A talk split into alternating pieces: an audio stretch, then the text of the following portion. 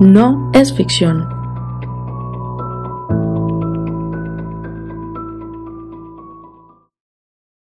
Hola y bienvenidos a Según Yuri, el episodio 11 de... No, es ficción. Según yo no, es lo que dice lo que dice Netflix. ¿Veis que Netflix? Lo que, lo que dice Spotify. todavía no, todavía no vamos para Netflix, algún día. En algún momento estaremos ahí protagonizando nuestras historias. Sí. Esperemos que no de... En fin. no nuestras, nuestras como personales, porque sería muy triste. Sí, no ser una comedia muy tarde. Ah, bueno, no es mi infancia. No será Yuri. La, la mía, mi infancia fue, yo digo que normal dentro de lo que cabe. Pues normal en Medellín. Hagan... Sí, bala. Calculen ustedes. Ella, ella, ah, a vos te tocó la operación de Orión. Sí, claro. Ah, hay que hacer un episodio de eso. O sea, nomás imagínate por qué me gustan los crímenes. O sea, acostumbrada a ver muertos de 8 años, acostumbrada a ver cómo mataban a los papás de mis compañeras. No, acá igual, yo por acá también. A mí me tocó cuando estaban los milicianos por mi casa. Entonces, cuando lo sacaron fue unos meses muy interesantes. Sí, me tocaba ver cómo sacaban a, los pelados de las casas para ir a matarlos. O, o, no, es que literalmente, literalmente vi cómo mataron al papá y una compañera. O sea, yo fui a comprar, yo estaba toda contenta y fui a comprar mi, mi, mi, mi cositas para llevar para la escuela, el mecato, pues. Y... La lonchera, la lonchera. Epa, epa.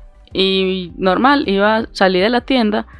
Cuando iba a ir ya para mi casa, cuando veo que cogen dos tipos lo cogen a la fuerza y un tercero llega y tin tin le dispara en la cabeza y en el pecho. Ah. Eh, cosas que uno se acostumbra de niño. Sí, a mí me tocó ver, pero pues no tan cerquita, pero sí, me tocó también, me tocó una, macra, una masacre. Fue muy triste. Las cosas de la infancia normal, ¿no? Sí, en Medellín en los 90. Sí, literal. sí.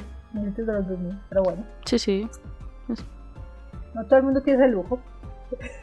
No, yo me siento muy afortunada. Eso, eso formó mi carácter fuerte. Sí. Ya para mí es. O sea, la, muerte nunca va a ser algo normal. Pues la muerte sí es normal, pero no que maten a la gente.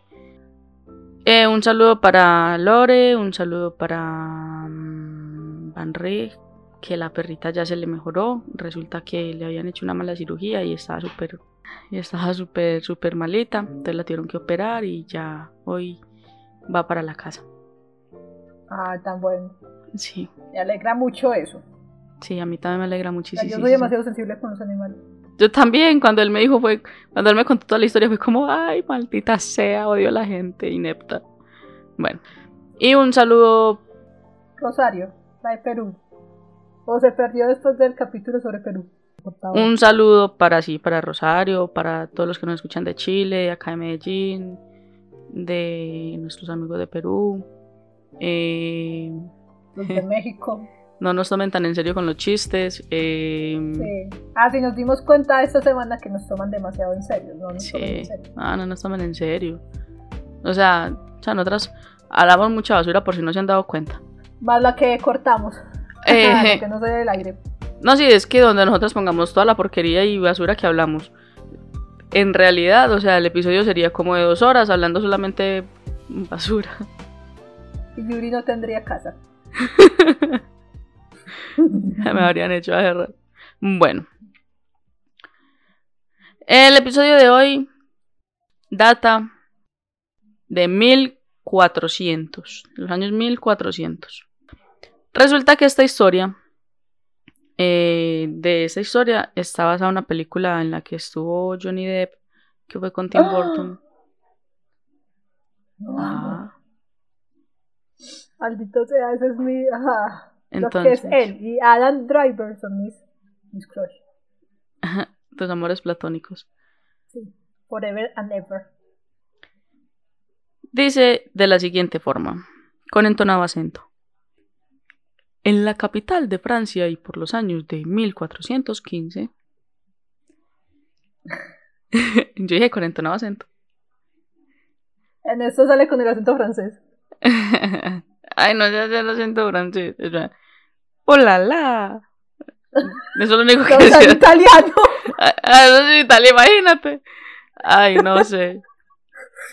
Ahorita, ahorita me sale, ahorita me sale. En la calle del Monte de San Hilario y bastante cerca de la iglesia de Santa Genoveva vivía un famoso barbero llamado Bernabé Cavar. ¡Oh! No, Sweeney Todd. Yo Ajá. amo esa película y el musical. Me encanta. cuya parroquia consistía en los hombres más principales de París, tanto en las armas como en las letras y en las artes. Su tienda estaba llena de gente, ganaba mucho dinero, su, fortuna iba en aumento, y por la época a la que hacemos referencia, se murmuraba entre los menestrales del barrio que él trataba de abandonar el oficio para pasar tranquilamente el resto de sus días al lado de una bella hija que Dios le había concedido, la cual se hallaba más o menos entre sus 18 años. La suerte y prosperidad que la fortuna que Bernabé experimentaba había excitado la envidia de sus amigos, convecinos y parroquianos, habiendo algunos que le atribuían por causa de manejos nada lícitos e, lícitos e infames reterías, raterías. Se hallaba cundida la voz en todo el barrio, que la hija del barbero, la cual se llamaba Margarita, servía de anzuelo para que acudiesen a la tienda de su padre tan inmensa clientela. Uh, ah, bueno, eso es una técnica de marketing. Sí, y es que la gente, y que quien dice que uno no puede utilizar a su hija de 18 años bonita y todo para que lleguen manes a la tienda, que vengan a mi Claro, es barbería, como- obvio. Son como las que, ¿cómo llaman? Eso tiene un nombre, las vendedoras, no son las vendedoras, son las, eso tiene un nombre, se me olvidó, de, de licor. Las que van y ofrecen los licores y todo eso, o en los, o en las exposiciones, las viejas, o sea, entre más buena está la vieja, más caro es el licor. Ahí sí uno sabe el nivel de plata que cuesta ese licor. Ajá. Por ejemplo, acá en Medellín está el rumor que las vendedoras o las impulsadoras, eso, impulsadoras, las impulsadoras de José Cuervo son las más, son las viejas más buenas que hay.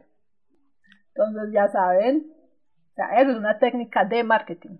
Obvio, es que nadie puede decir lo contrario, o sea, es la mejor. No coger una vieja bonita y plantarla ahí para que lleguen manes y ya. Exacto. Yuri. Todos decían que el norte de Bernabé era el dinero, o sea, sus ambiciones solamente eran dinero. Él solamente quería eso. Pero otros vecinos aseguraban que la hija del barbero era del todo ajena a los manejos de su padre, siendo completamente inocente. Según el padre, Ah, ya. según los vecinos, pero nadie Supuestamente la sabe vieja no sabía nada. qué hacía la chinita.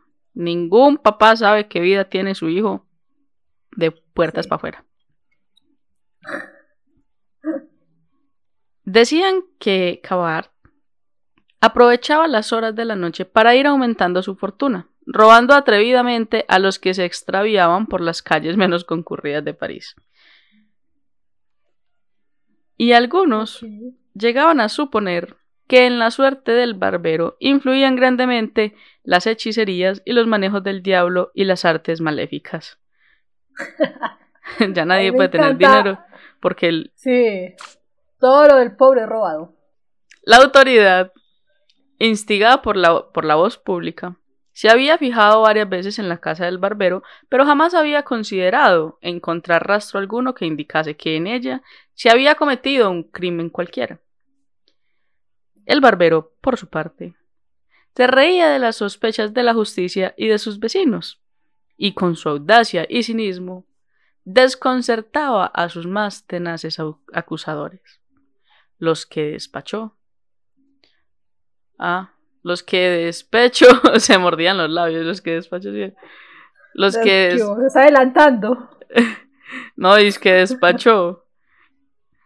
Me adelanté. estás adelantando. Sí. Los que de despecho se mordían los labios, como vulgarmente se dice, no dejando pasar de lanza diarias calumnias a un buen barbero, que a pesar de todo continuaba haciéndose rico. Maldita envidia. Que no hay peor energía negativa o peor sentimiento que, que la envidia, que por algo es pecado capital y ni siquiera el odio. El odio no está catalogado como pecado capital, pero la envidia sí. Es una cosa brava. Bravísima. la envidia, ay bendito. Sin embargo, a los hombres pensadores chocaba la audacia y el descaro de cavar, pues le chocaba. Porque si bien algunos criminales tiemblan ante la idea de que pueden caer en manos de la justicia, otros en cambio hacen gala de la inusitada valentía para desconcertarla. En muchas ocasiones el barbero llegaba a decir que los murmuradores de su conducta no hacían otra cosa que atraer a nuevas personas a su casa, y que cada chisme de la ciudad le, generaba a él un escudo, el cual le proporcionaba más clientes. Entonces, si se le iba uno, llegaban dos. También manifestaba a sus amigos que si el público continuaba favoreciéndole, dentro de muy pocos años podría cerrar su establecimiento y retirarse a pasar una buena vida con mucho dinero. Un hombre ahorrador, un hombre... Ahí está el problema, se puso de bocón. Pero un tipo ahorrador. Y pero puso de bocón a decirle, ah, bueno, sí, el problema está yendo muy bien, mucho. dale, uno no puede decir eso.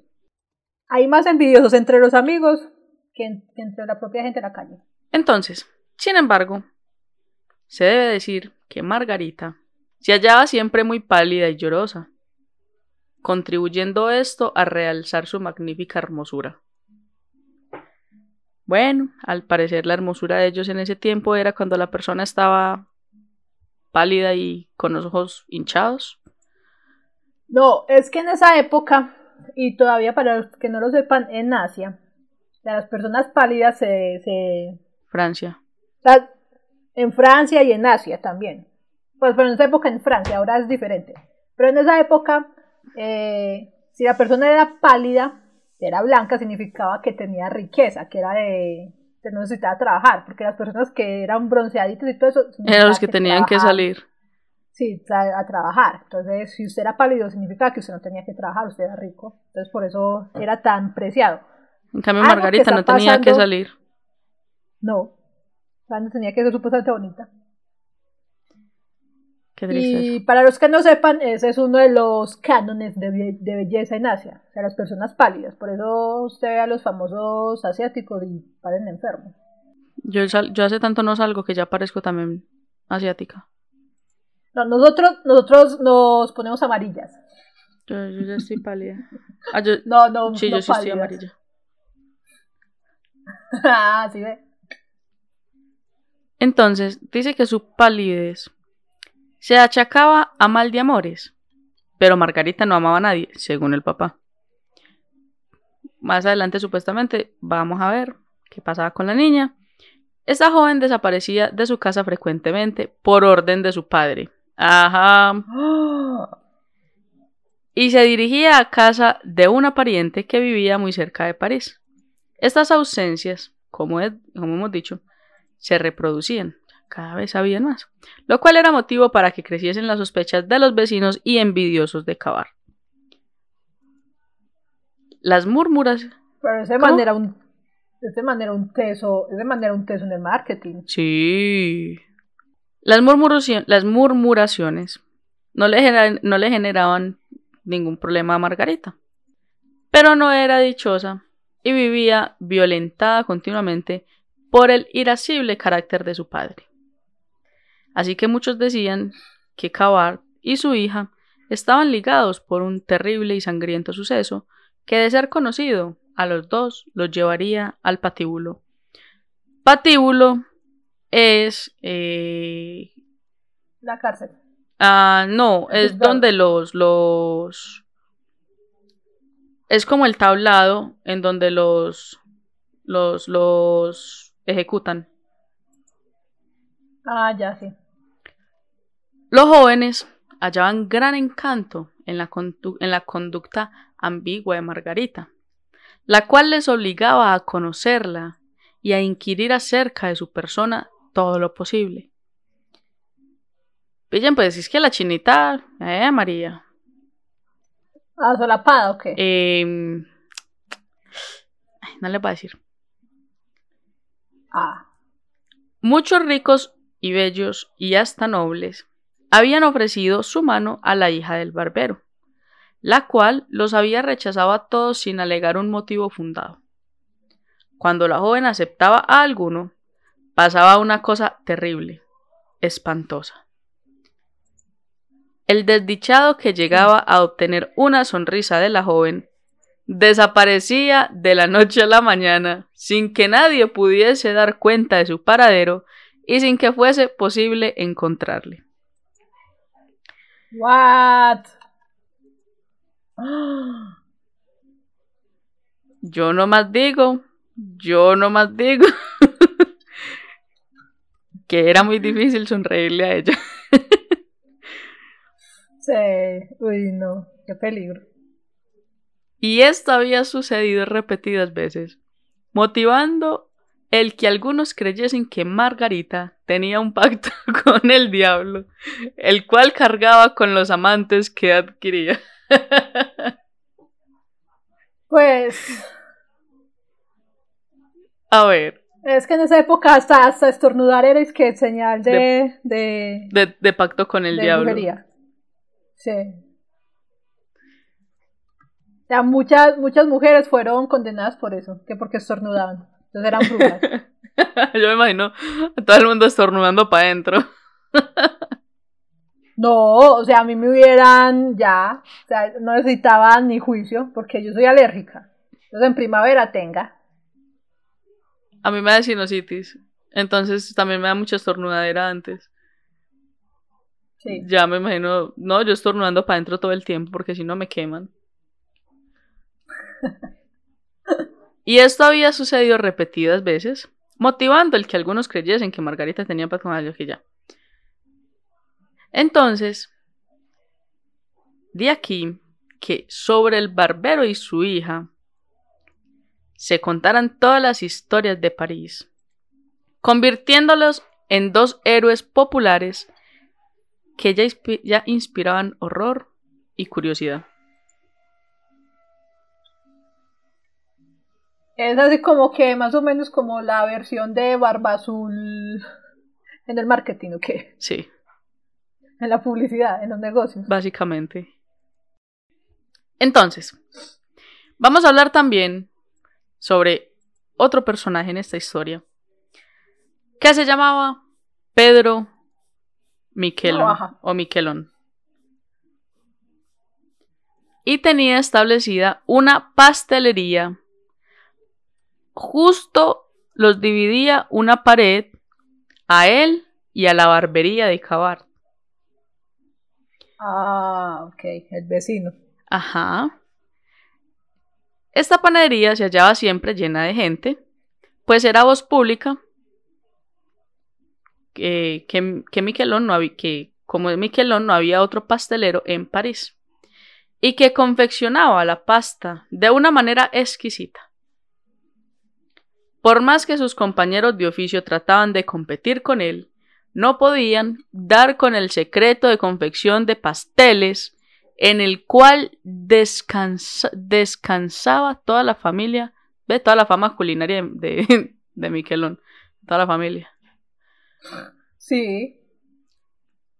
Sí, porque la familia no tenía que trabajar por, por él. Ajá. Exacto. Y en esa época sí que menos. Entonces, Nadie sabía, entonces estamos en que nadie sabía el motivo de los pasteles tan deliciosos que hacía Miquelón. ¿Sí o qué? Sí. Y él tenía los mejores de, todos, de todo París, por lo cual había demasiada gente.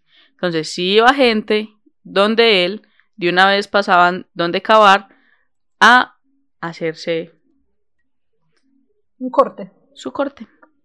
Y afeitarse y todo eso de la sociedad. Sí, no, es, no voy a decir nada. El ingenioso industrial, como es de suponer, ganaba cuanto dinero quería.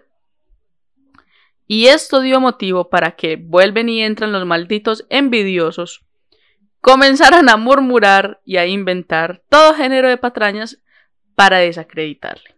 Se llegó a decir que Miquelón confeccionaba sus pasteles con carne de animales muertos.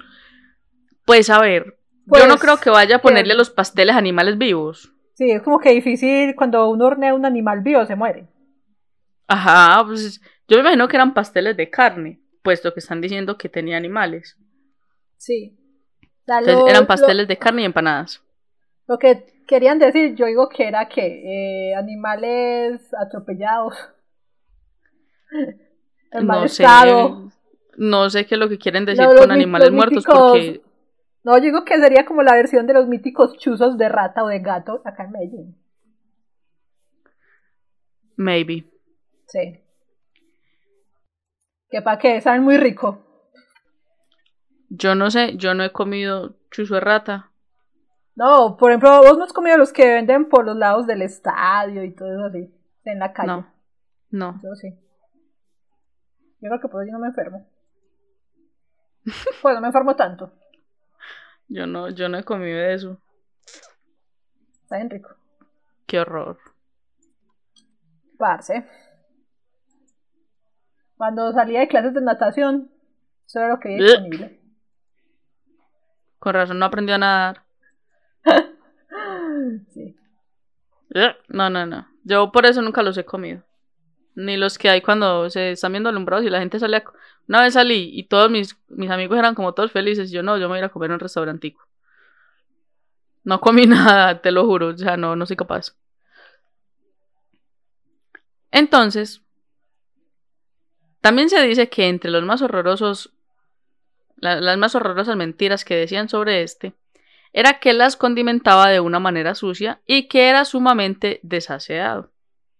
Estas murmuraciones, sin embargo, no llegaron a alejar la gente de su, de su puesto y de su panadería, puesto que no había nadie en París, por pobre que fuese, que alguna vez, al menos una vez en su vida, no hubiese probado los exquisitos y suculentos pasteles de Pedro Miquelón. Entonces, Pero- él se burlaba de todos los mentirosos, de todos los envidiosos, de todos los chismosos, de todas las tías que están en las ventanas chismoseando y diciendo la mentira, hermano. Como lo hacía su vecino. Es que ahorita me vi un video de una vieja que, que, que, que- no, pero que creo que era de puertorriqueña, algo así. Pero fue muy, muy, muy charra. Que era el Me, potasio. me pegó la, la pendejada. Entonces, tanto Cabar como este chino se reían de, de todas las mentiras y de todos los chismes que habían en la zona. Y la presencia de los mismos acusadores continuamente los hacía más ricos a ellos. Entonces, la vida aislada del pastelero contribuía también a aumentar murmuraciones. O sea, el tipo no era que tuviera una vida social muy grande. En Ah, casa no había más que dos muchachas para el servicio de las mesas. Dos muchachas. ¿Para qué dos para el servicio de una mesa? Porque, no sé. Hmm, Goloso. Golosito el señor. Las cuales iban al establecimiento al amanecer y cuando ya estaban confeccionados los pasteles se retiraban al oscurecer, o sea, eran las meseras, sin que jamás permaneciesen noche alguna en la tienda. O sea, se cuidaba el señor de, los- chismes así. Los atacadores del pastelero habían acudido a estas muchachas para averiguar datos acerca de la vida íntima de Pedro. Pero ellas nada le pudieron decir a ellos, puesto que no sabían absolutamente nada. O sea, este señor aplica muy bien lo que dicen de que tú sabes lo que yo permito que sepas de mí. Sí. El man sabía comer callado. Exactamente, por eso comió tanto. Ajá. El pastelero era muy reservado y muy activo. Hasta medianoche se, estaba se encontraba trabajando y al amanecer ya se hallaba abriendo las puertas de su establecimiento. Está la, la, la, la teoría de que el tipo era un vampiro. Ah, te creas. Ah. No, pero sería genial. Sí. decían que él confeccionaba solito todos los pasteles. Sí. Y como él los hacía solitos, porque él no, creo que no estaba casado ni nada, entonces todo el mundo decía y hablaba más de que, de que él tenía algo muy extraño y de que él estaba en algo muy extraño para hacer los pasteles, pero sabían, no seguían sin saber cuál era la base principal de la receta. Porque como él trabajaba solito, pues... Sí, claro. Como los de Coca-Cola. Exactamente. O sea, yo no quiero saber qué es realmente de Coca-Cola, pero está muy rico. Pero uno se la toma. Sí. O sea, yo, yo nunca he podido con la Pepsi. Uy, no, la Pepsi es muy maluca. Yo no sé cómo hace esa gente que, le gusta el disque la Pepsi. Sí, yo no sé. Qué mal gusto. A lo bien. Si así son para todo, ¿qué hacen solteros? Sí. ¿Será que hay gente casada que le gusta la Pepsi? No sé, no, no, no los he conocido. Todos los que yo conozco amamos Coca-Cola. Pero tú no estás casada. No. Pues todos los casados que yo conozco les gusta la, la Coca-Cola. Ah, ok. Sí, no, yo no sé cómo. Yo tengo unos primos, por eso yo creo que no me la llevo bien con ellos porque les gusta la Pepsi. Ah, no, qué mal. A lo bien. Una caspa de chinos. Menos mal eso no lo escucha mi tía. Pedro era íntimo amigo de Cabart. Y todos los ratos que sus respectivas ocupaciones las dejaban, los dejaban libres, la pasaban reunidos y conversando. la gente vio en esta amistad un nuevo motivo de ataque. Y nadie ah. tuvo inconveniente en asegurar que los dos habían hecho causa común para enriquecerse, usando los mismos medios para realizar este objetivo, o sea, pacto con el diablo. Sí. O sea, no, sí, no. O sea, en, en la época moderna todo es robado, eh, rosca, es traqueto, en fin, ¿cierto? Pero en esa época, brujería, pacto con el diablo. no, hay todavía. No, pero Los Illuminatis. Ah, no, sí, verdad. Pero eso es más que todo cuando es un artista y quiere salir bien. Es un Illuminati. A lo bien. Y uno nunca sabe. Puede que sí. Puede que sí, pero bueno, bacano por ellos. Así, problema de ellos. Bacano por ¿Será ellos. Que, ¿Será que ellos contactan a los Illuminatis o los Illuminatis los contactan a ellos? Yo digo que es los Illuminatis a ellos. ¿Será que los Illuminatis también nos va a contactar a nosotros algún día? Esperemos que sí, porque eso significa que estamos haciendo las cosas bien. O mal. Ah, tiras. Em, muy bien. Mientras estos acontecimientos sucedían, un día del mes de octubre del año de 1415, dos jóvenes alegaban, vestidos muy bien a la moda de la época, jinetes en soberbios caballos. Se apearon, pues se posaron a la puerta de la entrada de los tres reyes, situada en la parte media de la calle del infierno. What? Que era donde vivían el barbero y el pastelero. Padre, esos pues manes o eran unos genios por en publicidad o no sé, no se ayudaban. Street. Vamos a ver qué pasaba. ¿Cuál era la clave de este éxito? Ahorita se van a dar cuenta. Pues yo creo que, que sé qué, o sea, los que nos vimos la película o el musical ya sabemos, pero... Pero tú sabes qué era lo que pasaba. Creo. O sea, es que cuando dicen basados en hechos reales significa que aumentaron las cosas, las exageraron, entonces como Ajá. Mm. Vamos a ver. El dueño de esta posada se llamaba Chapolar. Además que no me pronuncia así, pero Chapolar. Y vivía solo sin más compañía que la de un muchacho de 14 años y una joven de 15 años que servían a los pasajeros. Chapolar era un completo hombre de bien y sabía cumplir perfectamente con su oficio. Por lo cual, apenas vio a los jóvenes ya mencionados, que estaban muy bien vestidos a la moda de la época, en su establecimiento se dirigió a ellos y les tributó las más honrosas frases, colmándoles de felicitaciones. Lambón. Exacto. Uy, no. Que hay que, Yo hay pensé- que, hay que ser orgullosos del barrio. Yo pensé que los lambones empezaron a existir después de que empezaron a salir los más famosos, pero ya veo que definitivamente los lambones han existido toda la vida. Sí, Malditos sobasacos. a lo bien. Sí, a lo bien. Pero bueno, menos mal nosotras no somos así. Ciertos mis hermosos y adorados escuchas que nos van a seguir en Instagram. Yuri sigue. Ah, es que, es que nuestros escuchas son los más divinos, preciosos, hermosos. Y nos caen mal los lambones. No, jamás. Nosotras odiamos a los lambones. Sí. Y nuestros preciosos y divinos escuchas también, ¿cierto, mis amores?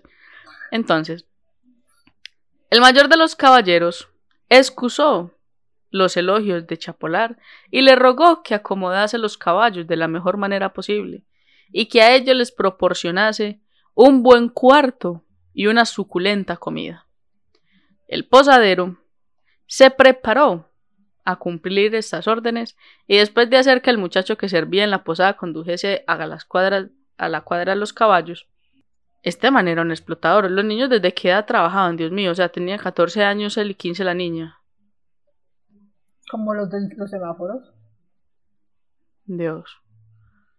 Y entonces, cuando ya la chica también mandó a condimentar la comida, él guió a sus huéspedes y haciéndoles subir una empinada y retirada escalera, les introdujo en un gran salón casi destartalado, con muy pocos muebles y dos lechos antiquísimos, pero tenían ropas muy blancas y finas, cosa que no se hallaba en las posadas tan así como se quisiera.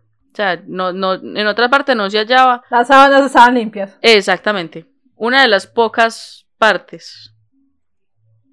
Ya instalados allí los jóvenes se arreglaron sus empolvados trajes y el posadero los dejó solos para ir a buscar la comida. Se dice que empolvados trajes, me imagino, porque en la época no estaban pavimentadas las calles.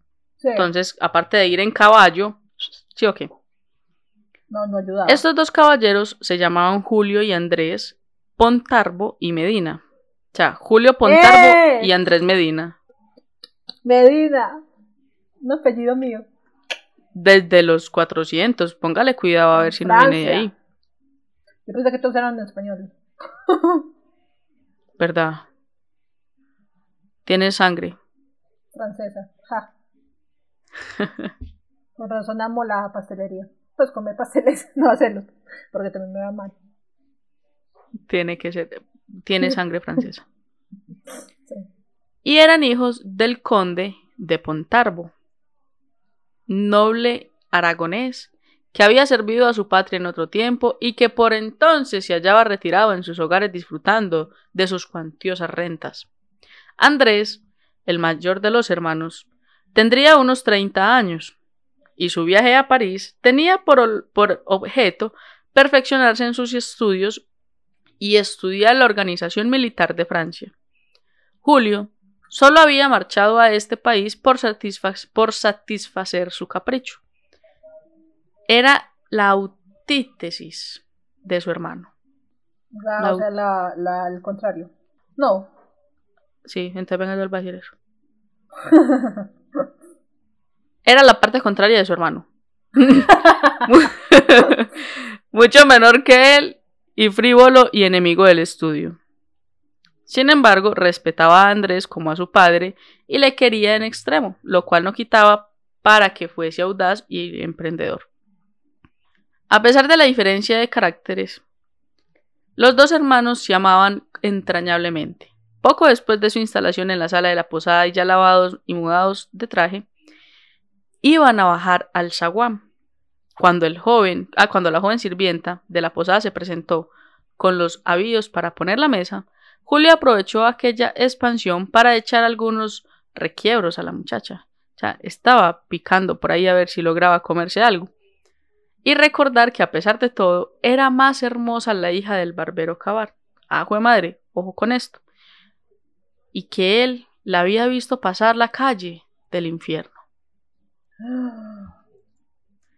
Andrés le dijo que tuviera juicio y que no comenzase a hacer de las suyas, pues se hallaba en un padre extranjero, y Julio contestó a su hermano, asegurándole que la mirada de unos buenos ojos tenía igual encanto en todos los países del mundo, que sabía que aquella muchacha se llamaba Margarita, pues así se lo había dicho una mujer, a quien al pasar había preguntado.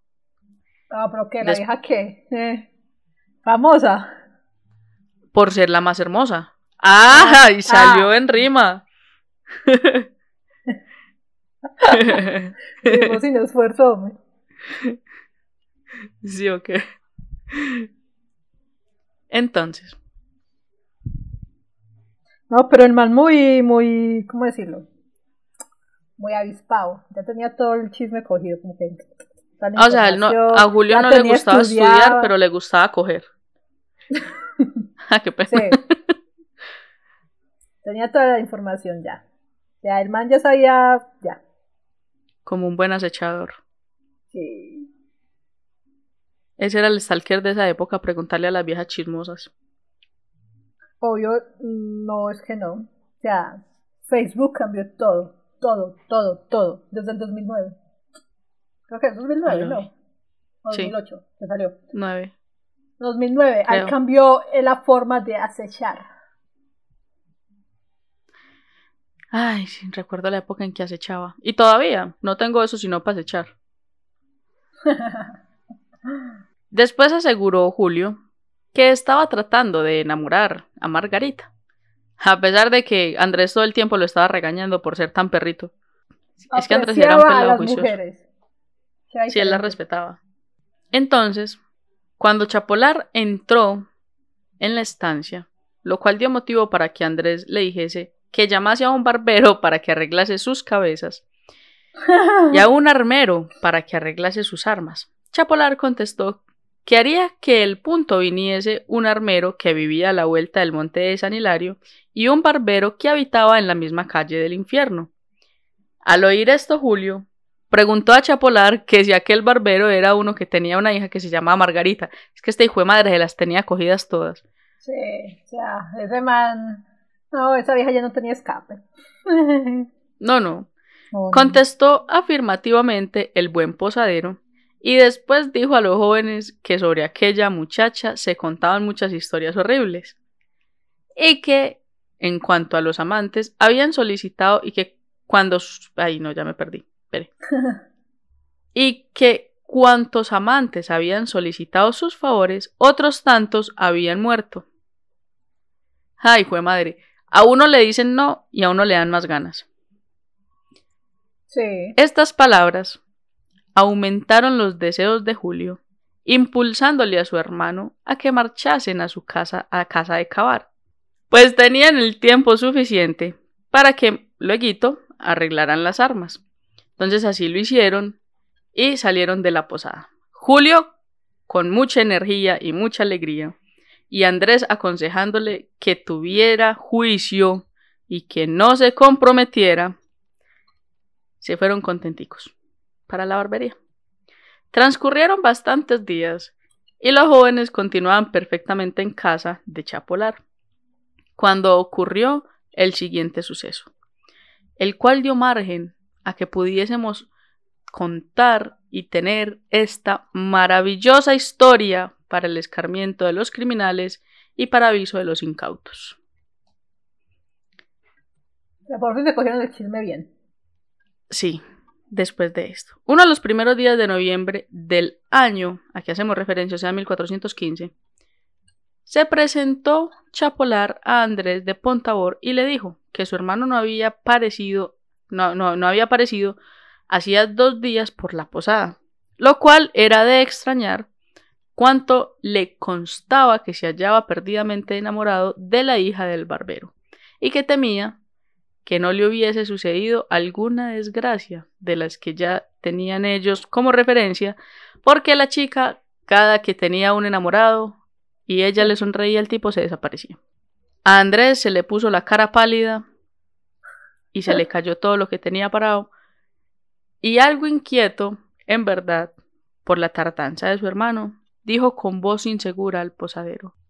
Le dijo que francamente temía que le fuera a pasar algo al hermano. Chapolar afirmó que Margarita estaba maldita y que si quería que su hermano no se perdiese, que corriese a la barbería y le salvase, cortando de raíz aquel amor funesto. Pues todos los amantes de Margarita habían desaparecido. Ella era como la, la, la hija de los traquetos.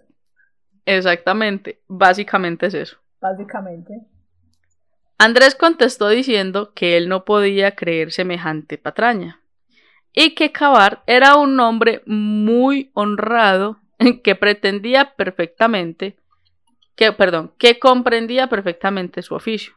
En cuanto a Margarita, Andrés dijo que era una joven muy virtuosa y muy bella y que no podía ah. ser, ajá, fingido el aire encantador e inocente que tenía. Inocente sobre ah. todo. Yo, yo, desconfío más de las personas que son súper inocentes. Es que las más calladitas, las más inocentes. Sí.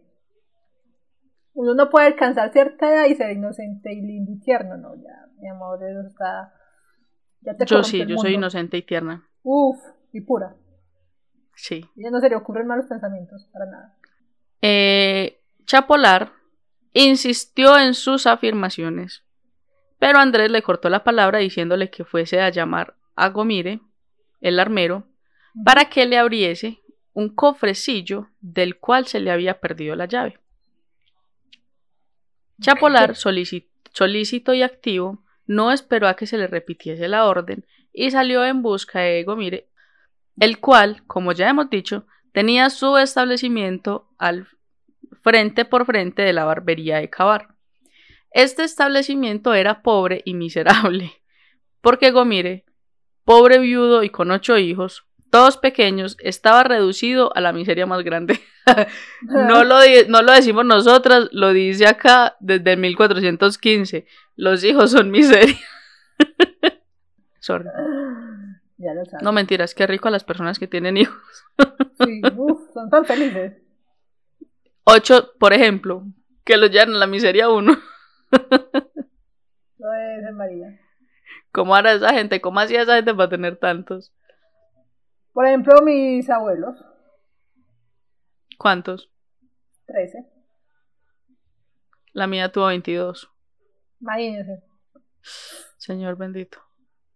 Sí. Se le murieron como 10, pero tú. a mi mamita se le murieron como 3 apenas. 16. Uy, muy guapos los otros. Gomire era un buen armero, pero apenas ganaba para sostener a sus ocho hijos y cada día disminuía su trabajo porque la época era muy mala. Frecuentemente la caridad le socorría, pero eso no bastaba para que el pobre armero viese que sus hijos se enflaquecían diariamente por falta de alimento. Y usualmente pasa eso. Ah, no, me mentiras, pero a mí sí me da pesarcito de los niñitos, qué pecado. Y él, igual él está ya muy mayorcito y él sabía que se le están agotando las fuerzas. Pues, en tan no mandó a tener tantos hijos? Ah, no, es que nadie lo mandó de contento. Sí, nadie. En tan desesperada situación, le encontró el posadero Chapolar cuando fue a visitarle de parte de Andrés, y después de darle algunas monedas, le condujo a su presencia del joven aragonés, que ya le estaba esperando con suma impaciencia.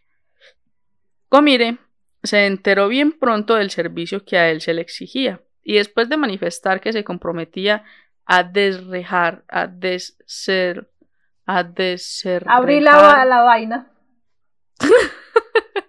Abrir, Abrir el cofrecillo sin romper ninguna de sus molduras y embutidos. Comenzó su trabajo terminándole satisfactoriamente. Andrés, complacido por el buen resultado de la operación, dio algunas monedas a Gomire, el cual, agradecido y contento, Fijó su mirada en el español de una manera expresiva. Después fue a retirarse, pero conociendo a Andrés que aquel hombre parecía querer decir alguna cosa, trató de animarle, y al efecto, dándole una palmadita en el hombro, le preguntó qué era lo que quería manifestarle. Gomire se estremeció y le contestó al joven que había leído su corazón, pues tenía que comunicarle una cosa bastante grande. Instigado por Andrés, Gomire dijo que era un pobre artista tan miserable y tan falto de recursos que con frecuencia no podía dar de comer a sus hijos, y que por ese motivo el día anterior se hallaba sentado a la puerta de su tienda pensativo y triste, decidido a pedir una limosna, cuando llamó su atención, por la riqueza y su traje, un caballero joven que entró a la barbería de su vecino Cabar. Andrés se encogió de hombros y le dijo a Gomire que a qué conducía aquella relación que a él nada le importaba, si se añade que se acaba de socorrer el armero. Este a su vez rogó a Andrés que la acabase de escuchar y le preguntó que si tenía algún hermano en París, pues el caballero que había visto entrar a la barbería era un vivo retrato suyo a excepción de la edad. Andrés se le puso la piel de gallina y, su, y, su, y se asombró demasiado por todo lo que le estaba diciendo. Cuando oyó decir a Gomire que el caballero a que se refería vestía un traje aterciopelado bordado de oro, llevado además en el birrete de una hermosa pluma blanca con un broche de pedrería, el joven Andrés instó a Gomire a que le dijese todo lo que sabía, y el armero manifestó entonces que al ver entrar a tan espléndido caballero a la barbería, resolvió aguardarle hasta que saliese para pedirle una limosna. Hecha esta intención, Gomire se puso a aguardar a la salida del caballero, pero en vano esperó una, dos, tres, cuatro, cinco, seis, y se llegaron las seis de la tarde y el sol se ocultó y el caballero no salió. En fin, ese man no tiene nada que hacer. O sea, si supuestamente vivía de limosnas, ¿para qué ponía a esperar ahí que saliera? Pues, para esperar a que le dieran una limosna porque él mantenía plata y, se veía que el man era un, rey, pues un, buen hombre de mucha plata. No sé. Por algo estaban muriendo de hambre esos niños. Fue como que no era muy inteligente. Sí, no, no, no, no sabía cómo pedirle limosna a nadie más. Eh. Gomire supuso que su vista, débil por el escaso alimento que había tomado, no había reparado a este tipo al salir pero tenía un raro presentimiento y le hizo suponer una desgracia. Al oír Andrés esta afirmación, se estremeció profundamente al ver que su hermano aún no había aparecido por la posada. Comunicó a Gomire esa noticia y entonces le dijo el armero, el armero que corriese a buscarle, siendo la más conveniente avisar a la policía. Chapolar se mesaba los caballos diciendo que ya había previsto Ve los cabellos. los caballos, yo decía, ¿qué? Padre, cada vez estoy peor. Entonces, Chapolar se mesaba, se mesaba los cabellos, diciendo que ya había previsto él lo que había sucedido, pues Margarita Cabar era una mujer maldita. Gomire, que había sido soldado y no creía en brujerías, se reía de las palabras del posadero, manifestando a Andrés que lo que era el barbero, según él creía, podía ser un asesino, pues en muchísimas ocasiones había oído en casa quejidos y gritos dolorosos. Al oír estas palabras, Chapolar se llevó las manos a la cabeza y aterrado y tiritando de miedo, se puso hasta a castañear los dientes en tanto que Andrés, empezando a ver claro todo lo que había pasado, y el posible misterio, cogió violentamente el brazo de Gomire y le dijo que su hermano llevaba un vestido por valor de más de mil escudos, y que si creía que lo habían asesinado para robarle, era una opción muy grande. Gomire se encogió de hombros y contestó afirmativamente, pues otros caballeros menos ricos habían desaparecido en la tienda del barbero Cabar sin que nadie lo hubiese podido volver a hallar. Andrés se puso tan pálido como la nieve y empezó a convulsionar de cólera. Se llevó las manos a la frente para contener el torrente de ideas que le confundían. Claro, como si uno ponerse las manos en la frente le quitara a uno el, los pensamientos. Hasta que de pronto, y con un acento terrible, rogó a Gomire que corriese a él, con él a casa de, de, de presbote, de proboste, para darle cuenta de lo que ocurría, ofreciendo premiar al barbero con largueza. Ojalá el barbero termine con mucha plata. Gomire aceptó el encargo que se le hacía, y al poco tiempo los dos salían de la posada de los tres reyes, en tanto que Chapolar se inclinaba y cruzando las manos comenzaba a rezar Ave Marías. Casi atontado por las sospechas de Gomire, lo habían, le habían causado un miedo atiborral. Y con esto llegamos hasta la primera parte, el final, porque resulta que todavía tenemos una segunda parte, porque obviamente no le hemos dado todavía el final a esta historia. ¿Qué? Si no lo entendiste, sorry, amiga. ¿Qué pasa contigo? Lo dices hablando súper Mm. rápido. ¿Qué pasa contigo, compañera? Y bueno, señores. Y bueno, señores, De la esta es la primera mitad parte. de esta historia. Hasta la mitad de la historia. La primera parte. Esta es la, la primera parte de la historia sobre el De la, del infierno. de la calle del infierno. Los esperamos la próxima semana para que terminen de escuchar la segunda parte. Los esperamos la otra semana porque ustedes son los más bellos que tenemos nosotros, los oyentes más hermosos y preciosos de todo el mundo. Nosotras no somos lambonas, yo no soy lambona, así que nos vamos en el la próxima la próxima semana en la Semana. segunda parte y final de esta historia tan genial. Del barbero del infierno. Nos vemos hasta la próxima. Chao, chao. Bye. Y en nuestras redes sociales nos pueden seguir en nuestro grupo de Facebook como No es Ficción, Instagram No es Ficción guion bajo podcast y nuestro correo electrónico podcast no es ficción arroba gmail.com.